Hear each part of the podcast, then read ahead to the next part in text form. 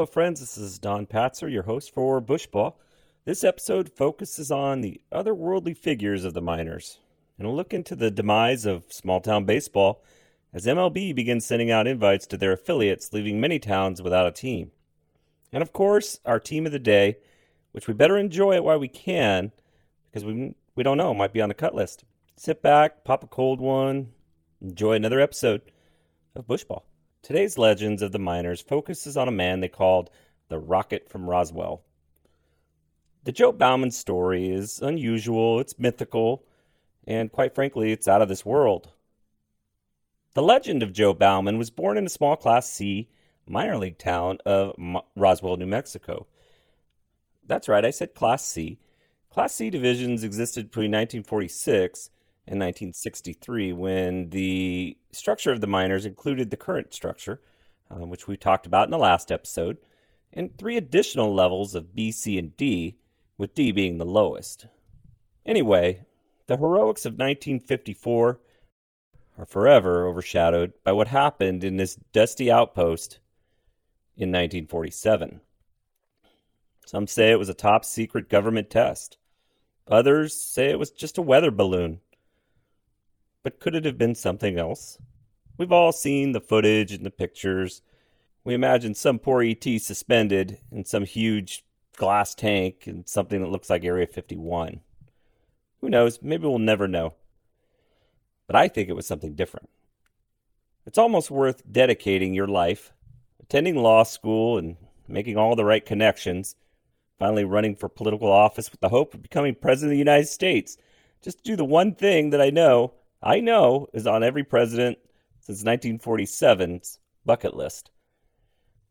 So mine would go something like this if I ever made it to the highest office in the land. So I need a complete briefing on the uh, aliens in Roswell, New Mexico, five minutes ago. Yes, the Roswell Rockets will always play second fiddle to that July night in 1947. But what can't be denied is that the summer of 1954 Joe Bauman's play for the Roswell Rockets was legendary. So, in the summer of 1954, Bauman won the minor league Triple Crown. Um, he led the league in runs, walks for Roswell. And also in 138 games, he had 199 hits and just 498 at bats. That's 400 average, people. It's pretty good. I don't care if you're playing in AAA or D League. 400 is 400. He also drove in an astonishing 228 runs and walked 150 times. He hit 35 doubles, 3 triples, and 72 home runs. The latter, a professional baseball record that stood until Barry Bonds topped it in 2001. The previous record had been 69, and Bauman hit 13 home runs in the last 14 games to break that mark. He also became the first professional player to hit 50, that's home runs, that is, in three straight seasons. That summer, the ball looked this big, he later said, circling an area the size of a ripe grapefruit with his hands. Roswell was a small town, and Bauman was the biggest local attraction since the 1947 crash and suspected alien landing. After each home run, fans pushed dollar bills through the fence, and the game had to be stopped for a few minutes just to collect all the money. Sadly for Bauman, he could not duplicate his 1954 season in 1955, hitting just a meager 46 home runs with a batting average of 336, which I think any player who hit 46 home runs and batted 336 would say that was the high water mark of their career. Unfortunately for Joe Bauman, the summer of 54 would uh, overshadow all those seasons and all those stats. The following season, he played in just 52 games and hit 17 home runs. He retired in 1956 at the age of 34. For his professional baseball career, Bauman's statistics were as follows. He played about 1,000 games, scored about 1,000 runs, had 1,166 hits, and 337 home runs. and 1,057 runs batted in. He had 974 walks and a career batting average of 337. Not too shabby. So, why was Joe so successful? Even Bauman never had a clear answer. Said he always practiced his swing often in his room while traveling on the road. Regardless of the why, his record earned no major league calls, although San Francisco, the Pacific Coast League, did contact him, but Bauman liked Roswell and agreed to the same salary for 1955. He hit 46 home runs that year, as we said earlier, and batted 336. A year later, Bauman was ready to retire. Bauman often says he was content with his career and his earnings. He said he made more money than many major leaguers from his uh, f- from his contracts and all the cash that was pressed through the fences by the fans. Leo Banks wrote a Sports Illustrated article uh, after interviewing Bauman, and Bauman had this to say: Looking back, I made several mistakes, especially spending three years of my prime in semi pro ball, which might have kept me from ever stepping to the plate in the big leagues. He regrets not pushing himself to see if he could play in the majors. He said, I still have that question in my mind. Could I have done it or not? Regardless of the what ifs, Bauman impressed everyone around him. Newspaper writers often called him the gentleman first sacker, which is my favorite nickname for Bauman. And this was due to his reputation for kindness. One former teammate remembers when a player hit a home run, a local meat packer gave him a ham. And Joe was decimating New Mexico's hog population that year, I'm sure. But he didn't keep most of the meat. He gave it to other players, often young Cubans whose salaries made it tough to keep food on the table. After baseball, Joe operated his service station tire business and joined his father in law in a retail liquor store in Hobbs, New Mexico. He later became sales manager for a beer distributor, retiring from that job in 1985, all while continuing to live in Roswell. When asked about that 1954 season, the gentleman first sacker replied, The memory of the summer of 54 is sweet. There's a sense of pride in it. It was just the minor leagues, but 72 home runs was never done before. Hell, it's a record. It's something. There were certainly strange things in the air in the summer of 1954. Many think it might have been the flight of just another Joe Bauman home run. Joe Bauman was a legend of the minor leagues. It was very interesting learning his story, and I hope you enjoyed it. We now move on to our second segment the small town predicament. Um, small town minor league towns across the Rust Belt and Appalachia are bracing for what could mean the end of professional baseball in their community. With restructuring of the minor league system, MLB, as we talked about last time, is asking for a reduction of 40 teams throughout the system.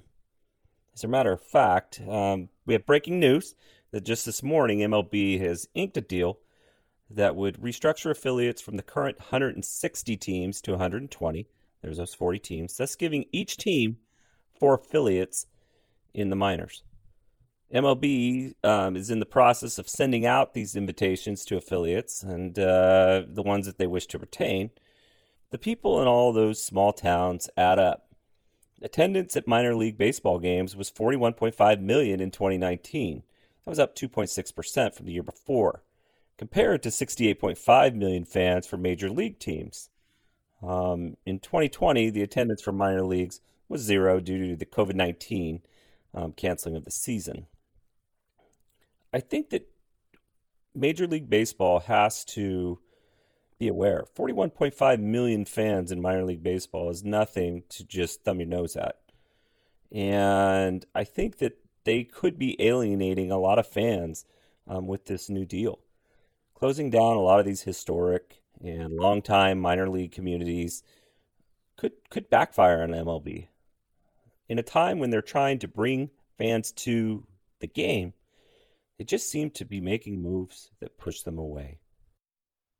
In the new worldview, a rusting Appalachian ballpark might be charming, but to a big league exec, it might be an impediment to, you know, Johnny Prospect eating organic tuna steak while getting a shiatsu massage and studying computer analysis of his at bat. In his letter, um, the deputy commissioner, Halem, wrote that MLB has identified more than 40 minor league stadiums that do not possess adequate training facilities, medical facilities, locker rooms, etc. Invitations are going out as we speak, and all I can think of is uh, rest in peace to so many of our minor league affiliates that uh, appear to be going away. I'd like to take a moment and share those teams. In Double A, it looks like the Chattanooga Lookouts, the Erie Seawolves, and the Jackson Generals will be going away. High Class A will be the Lancaster Jethawks, Daytona Tor- Tortugas. I always get that one wrong. The Florida Fire Frogs and the Frederick Keys. In low Class A, say goodbye to the Beloit Snappers, the Burlington Bees, the Clinton Lumber Kings, the Lexington Legends, and the Hagerstown Suns, as well as the West Virginia Power. Short season teams that will be leaving us will be the Auburn Doubledays, the Batavia Muck Dogs, the Connecticut Tigers, the Lowell Spinners, Mahoning Valley Scrappers, the Salem Keizer Volcanoes, the State College Spikes, the Staten Island Yankees, the Tri City Dust Devils, the Vermont Lake Monsters, and the Williamsport Crosscutters. In rookie ball, taking the biggest hit and going away next season will be the Billings Mustangs, the Bluefield Blue Jays, the Bristol Pirates, the Burlington Royals, the Danville Braves, Elizabethton Twins, the Grand Junction Rockies, the Great Falls Voyagers, the Greeneville Reds, the Idaho the Idaho Falls Chukars, the Johnson City Cardinals, Kingsport Mets, the Missoula Osprey, the Ogden Raptors, the Orem Owls, and the Princeton Rays, and finally the Rocky Mountain Vibes. So they're going to be disappearing. We hope you rest in peace. Thank you for all your years of entertainment um, that you brought to your communities, and hopefully someday we can bring you back into the fold somehow, some way. Okay. We are now in the segment where I share probably the main reason I wanted to start talking about the minor league system. It's the fantastic team names that are out there around this country. So, our team of the week are the Binghamton Rumble Ponies. They were founded in 1987. They're out of Binghamton, New York, and they were current. They were the AA affiliate of the New York Mets. Um, again, they're existence is kind of dicey at this point with the MLB um, agreement coming out, and they were on the list to be cut. Um, remains to be seen. Maybe there's hope for the Rumble Ponies.